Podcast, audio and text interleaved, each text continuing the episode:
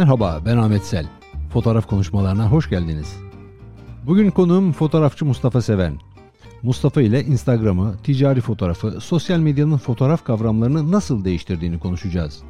Mustafa Seven sokak fotoğrafı çekenlere değerli ipuçları verecek, kendi projelerinden söz edecek, bugün hala fotoğraftan para kazanmak mümkün mü, bu konuda ne düşündüğünü söyleyecek. Merhaba Mustafa, nasılsın? Merhaba usta. İyi. Vallahi ne olsun işte. Biraz çalışıyoruz. Mustafa, herkesin merak ettiği bir soruyla ben başlamak istiyorum. Bu pandemi koşullarında giderek yoğunlaşan pandemi koşullarında fiziki mesafenin de önemli olduğu ortamlarda sen nasıl fotoğraf üretmeye devam ediyorsun? Çünkü çok çalışan, çok üreten bir fotoğrafçısın. Ya biraz sıkıntılı yani biraz çekinerek ama yani daha yeni işte bir yaklaşık bir 20 kişilik bir setten geldim. Bir ekip 20 kişilik bir ekip kurmuştum yeni bir iş için. 8 gün oradaydım. Biraz korkuyoruz tabii. Korkarak, çekinerek ve herkese şüpheyle bakarak çalışıyoruz ama çalışıyoruz. Yani tabii ki fizik şartlara çok dikkat ediyoruz. Bütün ekibin aynı anda işte kapalı ortamda olmamasına özen gösteriyoruz. İşte ellerimizi sürekli ya kolonya ya dezenfektan işte alkol ne bulursak yıkıyoruz. Kamerayı her elime aldığımda bir kere alkollü bir mendille siliyorum ediyorum. Maske tabii ki asla çıkarmıyorum. En büyük sorun işte maskeyle takında vizör buğulanıyor. Göremiyorsunuz yani. Böyle bir enteresan bir durum var. Gözlük keza öyle. Ara sıra tabii mecburen işte maskeyi yüzümden indirip biraz buharlanmasını önlüyorum falan filan ama çalışıyoruz vallahi. Ne yapalım? Fotoğrafın değişik kollarında aktiviteye devam ediyorsun. Kurumsal işler yapıyorsun. Instagram'a fotoğraf yüklüyorsun yoğun bir şekilde. Ya şöyle biraz meraklıyım ben. Yani tabii ki ticari işlerin yanında biraz da meraklıyım bu işlere. Sürekli böyle bir kurcalama halindeyim. Yani işte dünyada ne oluyor, ne bitiyor, insanlar neler yapıyorlar. Çünkü artık hani fotoğrafı bizzat sadece kendisinden konuşmak mümkün değil. Hani böyle disiplin arası geçişleri de var ya biliyorsunuz. Böyle enteresan işlere e, merak salıyorum. İşte bu ara birazcık videoya da merak saldım. Hani videoda nasıl oluyor bu işler. Hatta işte 2-3 gündür bir sete, film setine gitmeye başladım. Nasıl dönüyor hikayeler. Orada da bir şeyler çekiyorum şimdi. Hem kamera arkası hem biraz set fotoğrafçılığı gibi. Değişik bir iş yapılacağım orada da. Ama işte bunun yanında tabii ki ticari olarak da işte tüm bu kanalların yanı sıra evet dediğin gibi aktif biçimde çalışmaya devam ediyorum. Senin editoryal işlerin de var tabii. Biraz da onlardan bahsedelim. Hani bir 18 yıllık foto muhabirliği geleneğinden geldim ve işte oradan edindiğim deneyimi tabii ki öyle bir kenara atmak imkansız. Dolayısıyla işte bir, birkaç tane dergiyle hala dirsek temasım devam ediyor. Fotoğraf dergisi, Gezgin Foto için bir şeyler yapıyorum. İstanbul Life için bir şeyler yapıyorum. Tuhaf dergisi için bir şeyler yapıyorum. Öyle onlar için, bunun dışında birkaç tane daha dergi var. Onlara bir şeyler yapmaya devam ediyorum. E, Instagram'a tabii ki içerik üretmek zorundayım. Yani e, işin enteresan tarafı artık mesela Instagram için fotoğraf çekiyorum değil, içerik üretiyoruz. Yani böyle terminoloji de çok değişiyor. Yani işte onun yanında tabii ki ticari işler de devam ediyor. Bir de bunun yanında tabii ki markalar içinde içerikler üretiyorum. Yani onları sadece marka kendi hesaplarından kullandığı için çok fazla bilinmiyor ama bu da devam ediyor. Instagram'a fotoğraf yüklüyorum diyorsun. Fotoğraf yüklemenin anlamı da değişti. Şimdi Instagram'a içerik üretiyorum diyorsun. Biraz bunu açalım istersen. Bir aplikasyon düşünebiliyor musun usta? Yani bütün sürecin terminolojisini de değiştiriyor. İşte iPhoneografi, içerik, yani content bugüne kadar hayatımızda var mıydı bilmiyorum ben. Hani enteresan biçimde artık fotoğrafın dilini değiştiren bir şey olmaya başladı. Yani dolayısıyla artık üretilen iş neden fotoğraf değil sorusu mesela bence bu işin akıl yürüten, işte bu işe kalem oynatan teorisyen abilerimiz, akademisyenler biraz bu sorulara biraz cevap verse iyi olur tabii. Yani o değersizleştiren bir şey mi? Çok da emin değilim. Fotoğraftan ziyade içerik terimini kullanıyorsun. Fotoğrafın yeri bütün bunların içerisinde ne oluyor? İçerik de fotoğrafın bir parçası tabii ki. Yani video da olabilir bu içerik, fotoğraf da olabilir ya da başka bir şey de olabilir yani bir animasyon olabilir. Peki bu senin fotoğrafa yaklaşımını değiştirdi mi? E şöyle tabii ki değiştiriyor. E, çünkü öncelikler değişiyor. Ticari fotoğraf için konuşuyoruz bunları tabii ki. Bunu şey olarak söyleyeyim hani sokak fotoğrafı ya da gazetecilik açısından değil. Ticari fotoğraf açısından evet tabii ki değişiyor. Çünkü yeni nesil insanların fotoğrafa bakma biçimi, fotoğrafta vakit harcama biçimleri değişti. Daha farklı. Daha kısa sürelerde fotoğrafı tükettikleri için daha hızlı biçimde ne söylemek istiyorsan söylemen gerekiyor. Yani onlara çok fazla vakit harcayacağı, onları yoracağı bir şey olmamalı. Dolayısıyla evet fotoğrafın dili de bu anlamıyla değişiyor tabii ki. Yani bir de markaların tabii ki beklentileri devreye girdiğinde tamamen bambaşka bir özgün bir dil olduğu söylenemez orada. Yani bir takım referanslar var, kodlar var. O kodlar üzerinden üretimi yapıyoruz. Okuması daha kolay, daha basit bir fotoğraftan mı bahsediyoruz? Daha direkt, doğrudan doğruya hedefe giden bir fotoğraftan mı bahsediyoruz? Aynen, tam olarak öyle. Yani tam olarak öyle. Daha böyle basit, anlaşılır Böyle 2-3 saniyede bütün derdini anlatan bir fotoğraftan söz ediyoruz. Bu pratik zaman içerisinde senin kendi fotoğrafının içeriğini de değiştirdi mi? Yani şöyle bu tabii ki etkilenmemesi mümkün değil. Hani bundan etkilenmemek mümkün değil ama korumaya çalışıyorum kendimi bundan. Kendi özgün işlerimde. Çünkü kendimce bir dil var, yarattığım o dil bütünlüğünün bununla kirlenmesini açıkçası çok istemiyorum. Ticari anlamda söz edersek e, herhalde müşterilerin de beklentileri her zaman senin fotoğrafçı olarak üretmek istediklerinde çakışmayabilir tabii değil mi? Biçimsel anlamda evet. Yani biraz karışık işler. Orada tam böyle o kapitalizmin o vahşi tarafının şeyleri. Kim kime dişini geçirirse sonuçta patron o. Yani hani parayı veren o. Dolayısıyla tabii ki talepleri var. Müşterilerden bahsedelim. Müşteriler seni görmeye geldikleri zaman iyi fotoğrafçı Mustafa Seven'le çalışmak istedikleri için mi geliyorlar yoksa onların ihtiyaçlarına tam olarak cevap verebilecek iyi içerik üreten Mustafa Seven olarak mı geliyorlar? Yani genelde tabii ki iyi fotoğraf ürettiğimi düşündükleri için bana geldiklerini düşünmek istiyorum. Ve çünkü bu ifadeleri de bu. Ama sonuçta tabii ki günün sonunda parayı veren, talebi olan insan o, patron o. Dolayısıyla beklentiler tabii ki. Ya bunlar tabii ki şey olarak yani böyle çok nazikçe ifade edilen şeyler. İşte böyle olmasını arzu ederiz. Çok kibarca ama sonuçta tabii ki bir talep var ortada. Onun da karşılanması gerekiyor. Bu senin kişisel çalışmalarını erozyona uğratıyor mu zaman içerisinde? Yani çok minik minik evet tabii ki. Yani etkilenmemek mümkün değil. Sonuçta ben tek bir Mustafa'yım, tek bir insanım. Ee, bu fotoğraf tek zihinden çıkıyor. İkisini ayrıştırabilmek çok kolay bir iş değil. Her ikisini de birbirine temas ettiği yerler var. Yani dolayısıyla tabii ki evet etkileniyor. Yani hem ticari ol yani Mustafa'yı kaybetmek istemiyorum ben aslında. Her şekilde Mustafa ticari de olsa iş Mustafa orada olsun istiyorum bir şekilde yani. Şimdi Mustafa'nın işleri çok takip ediliyor. Instagram'da çok önemli bir e, takipçi sayısına sahipsin ve insanlar merak ediyorlar. Bu sayıya nasıl ulaşılabiliyor? Bu kolay mı, zor mu? Daha önceki konuşmalarımızda sen bize anlatmıştın aslında bunun yıllar alan bir süreç olduğunu, gece gündüz çalışman gerektiğini söylemiştin. Yani hakikaten emek isteyen bir iş demiştin sen bana. Bunu biraz anlatır mısın? Ne gibi süreçlerden geçtin? Bugün e, vardığın e, izleyici kitlesine varmak için bu aslında bir çocuk oyuncağı değil ve ciddi bir iş hakikaten.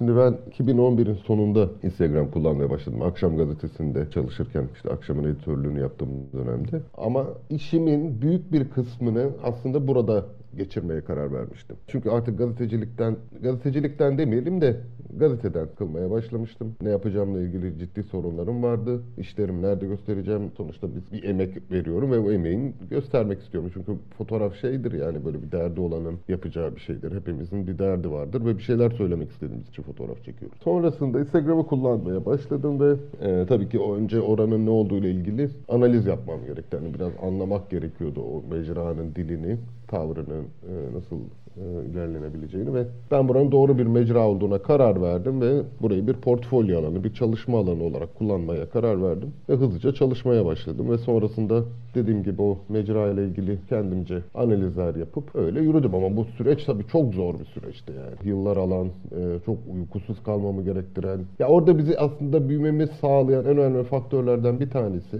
dünyanın 24 saat yaşayan bir yer olduğunu anlayabilmek. Aslında basit bir bilgi ama hepimiz bunu gözden kaçırıyoruz. Çünkü bunlar global mecralar. E biz uyuyoruz, birileri uyanıyor. E dolayısıyla biz uyurken o insanlar fotoğraf bakmaya devam ediyorlar. Dolayısıyla ben onlara da içerik üretmeye başladım. Onlara da fotoğraf çekip paylaşmaya başladım. Yani ne yaptım? Gece belli saatlerde saat kurup kalktım, post yaptım. Evet onların içinde üretim yapmaya devam edip dolayısıyla onlara da eriştim. Yani onlara erişince tabii ki artık sadece Türkiye'deki insanlar değil, tüm dünya benim fotoğraflarıma bakmaya başladı e, ve sağ olsunlar herhalde sevdiler ki. Ama bu tabii ki böyle yani birkaç ay yaptığım bir iş değil. Bu yaklaşık bir 4-5 sene boyunca bunu sürekli yaptım. Yani 4-5 sene boyunca her gece, her gece, her gece muhakkak kalktım. Bir de sadece bu değil tabii ki de sürekli fotoğraf çekiyor olmak gerekiyor. Sürekli güncel tutmak gerekiyor hesabınızı. Özgün bir içerik yapıyoruz. Şimdi burada en büyük benim yani bütün bu emeğin hep her şeyden öte benim için en önemli şey İstanbul gibi bir hazineye sahip olduğumuz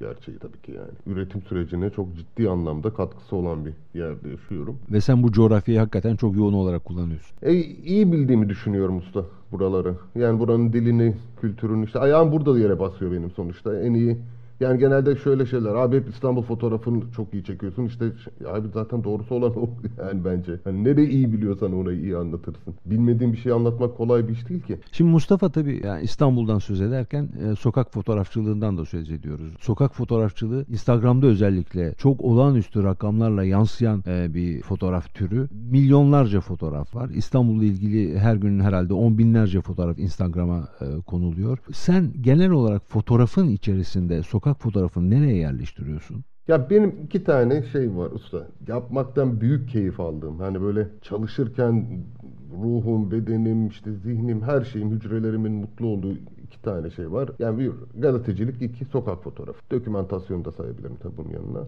Bunlar beni aşırı derecede mutlu eden bir şey.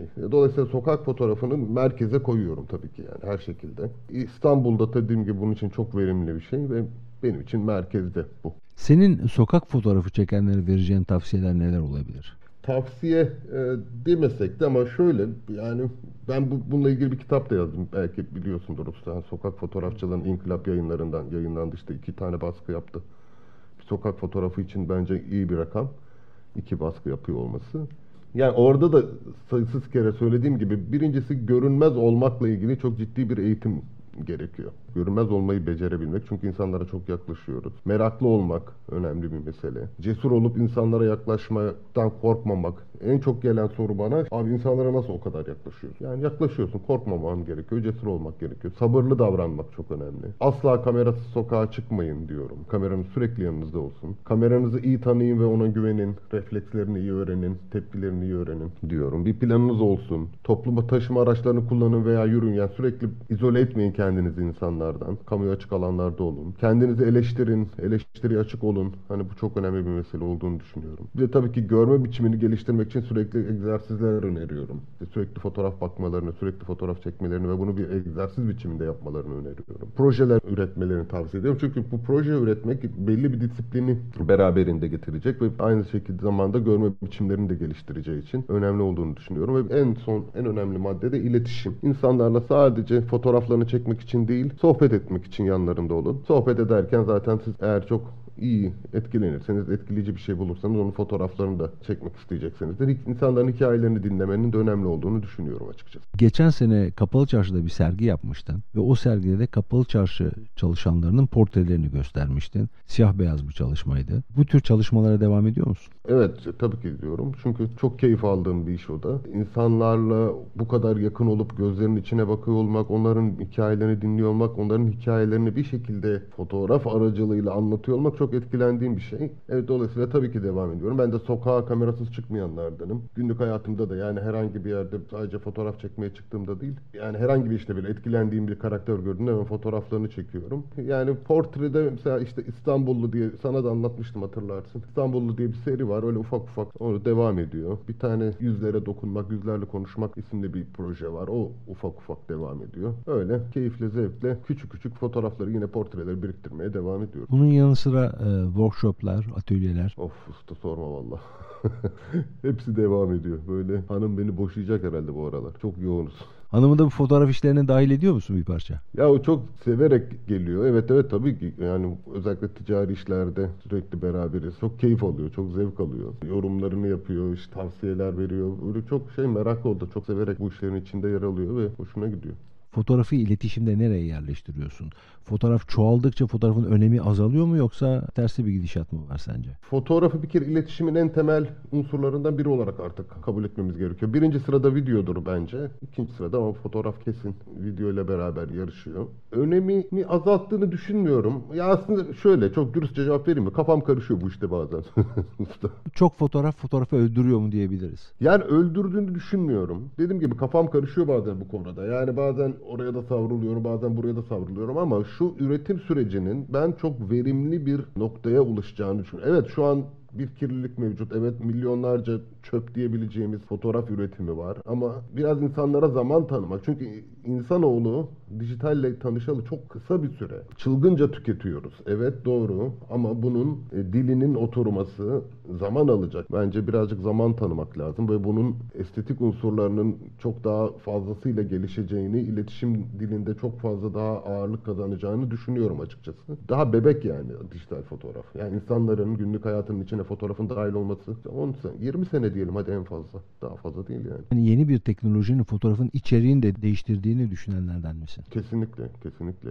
Ve çok demokratik biçimde yaptı bunu ve sonuçta insan ya fotoğraf pahalı bir şeydi abi sen de biliyorsun yani hani fotoğraf ucuz bir iş değil. Yani fotoğraf çekmek istiyorsan analog dönemde e, ciddi bir servet harcayacaksın. Yani bu herkesin harcayabileceği bir para değildi. Ama ne oldu? Şimdi artık hepimizin bir mobil cihazı var ve buna entegre kamera var. E, dilediğimiz gibi fotoğraf çekebiliyoruz. E, teknik olarak çok da bir şey bilmene gerek yok. Bas çek kameralar bunlar. E, birazcık ışık işte, birazcık renk, birazcık kompozisyon biliyorsan şahane işler yapıyorsun. E, bunun dünyada fonograferların, e, Android cihaz kullananların neler yaptığını görüyoruz mobil cihazlarla. Yani efsane işler yapıyorlar fotoğrafın teknik olarak artık problem yaratmadığı bir ortamdayız ama içerik genellikle zayıf kalıyor tekniğin kutsanacağı bir dönemi geçtik artık. E, teknik çok erişilemez bir şey değil. Çok kolaylıkla artık insanlar web sayfalarında her yerde cayır cayır yazıyor bunlar ne olacak. Ya artık her şey erişmek o kadar kolay ki Ahmet abi. Yani şu araba fotoğrafı çekmek istiyorum ne yapmam lazım diyorsun. Çatır çatır binlerce video var yani. Ne bileyim makro fotoğraf işte ürün çekeceğim, su çekeceğim, su kurşun çekeceğim.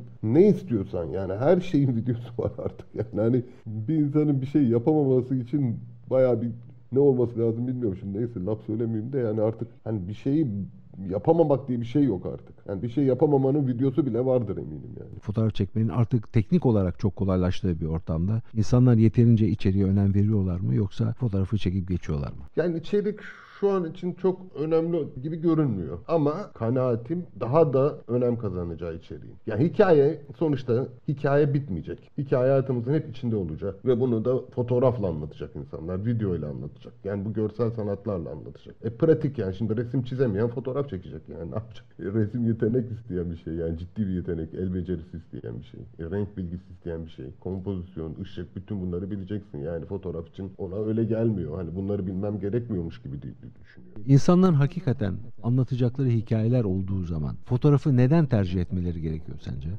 Şimdi birincisi fotoğraf estetik malzeme. Yani estetik tüm malzemeler aslında hepimizin ilgisini çekiyor ama mesela resim daha elitist duruyor. Yani resimle ilişki çok ya sokağın içine inmedi. E, video zaman isteyen bir şey. Yani videoda da oturup izleyecek ciddi bir zamana ihtiyacı var. Ama fotoğraf öyle değil. Yani hızlıca tüketebileceği, kolaylıkla anlayabileceği bir e, iletişim aracı. Ee, sana son bir soru sormak istiyorum Mustafa. Bugün genç fotoğrafçılar hala fotoğraftan para kazanabilirler mi Türkiye'de? Ya usta buradaki hikaye şu. Bir, çok çalışkan olacak. Yani bu tabii ki ne iş yapıyorsa geçerli. O ayrı mesele ama şimdi bir de dünyayı iyi takip edecek. Ne oluyor, ne bitiyor, insanlar nelere bakıyorlar, trendler ne? Ticari fotoğrafın çok maalesef çok dönemsel, kendi bir dili var. Ya bu dil dili bilecek. İletişimi güçlü olacak, yakın olacak insanlara. Bunları becerdikten sonra neden para kazanmasın? Ya tabii ki bir de özgün bir üretici olacak. Ya onun dışında para kazanmaması için bir neden. Kolay olduğunu söyleyemem tabii ki. Yani hani kolay mıdır bu süreç? Değildir tabii. Ama sonuçta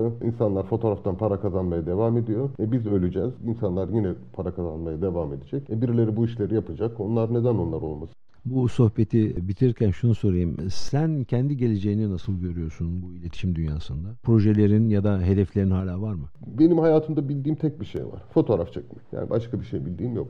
Yani metaya, paraya dönüştürebileceğim başka bir şey. E, dolayısıyla evet tabii ki bunu yapmaya devam edeceğim ve büyük keyifle yapmaya devam edeceğim. Tabii ki hedeflediğim, yani hedef demeyelim ben hani öyle çok uzun soluklu hedefler koyabilen bir insan değilim ama yapmayı istediğim, arzuladığım işlerim var. Onları devam edeceğim. Ufak ufak videoya geçme niyetim var. İşte sohbetin en başında da söylediğim gibi işte şimdi biz film setine başladım. Orada görüntü yönetmenciliği yapmaya çalışıyorum. Hani böyle bir minik minik anlamaya çalışıyorum mevzuyu. Ama sonuçta hep görsel sanatların bir şekilde e, içinde olmaya devam edeceğim. Bakalım. Çok teşekkürler Mustafa bu sohbete katıldığın için. Hoşçakal. Bugün fotoğrafçı Mustafa Seven'le birlikteydik. Bizimle Instagram'daki başarısının sırlarını paylaştı. Sokak fotoğrafçıları için değerli ipuçları verdi, markalarla nasıl çalıştığını anlattı. Fotoğraftan para kazanmak mümkün ama bunun koşulu çok çalışmak ve kendini geliştirmek dedi. Kişisel projelerinden söz etti. Kısacası kendi öz portresini çekti. Önümüzdeki pazar yeni bir yayında buluşmak üzere. Hoşçakalın.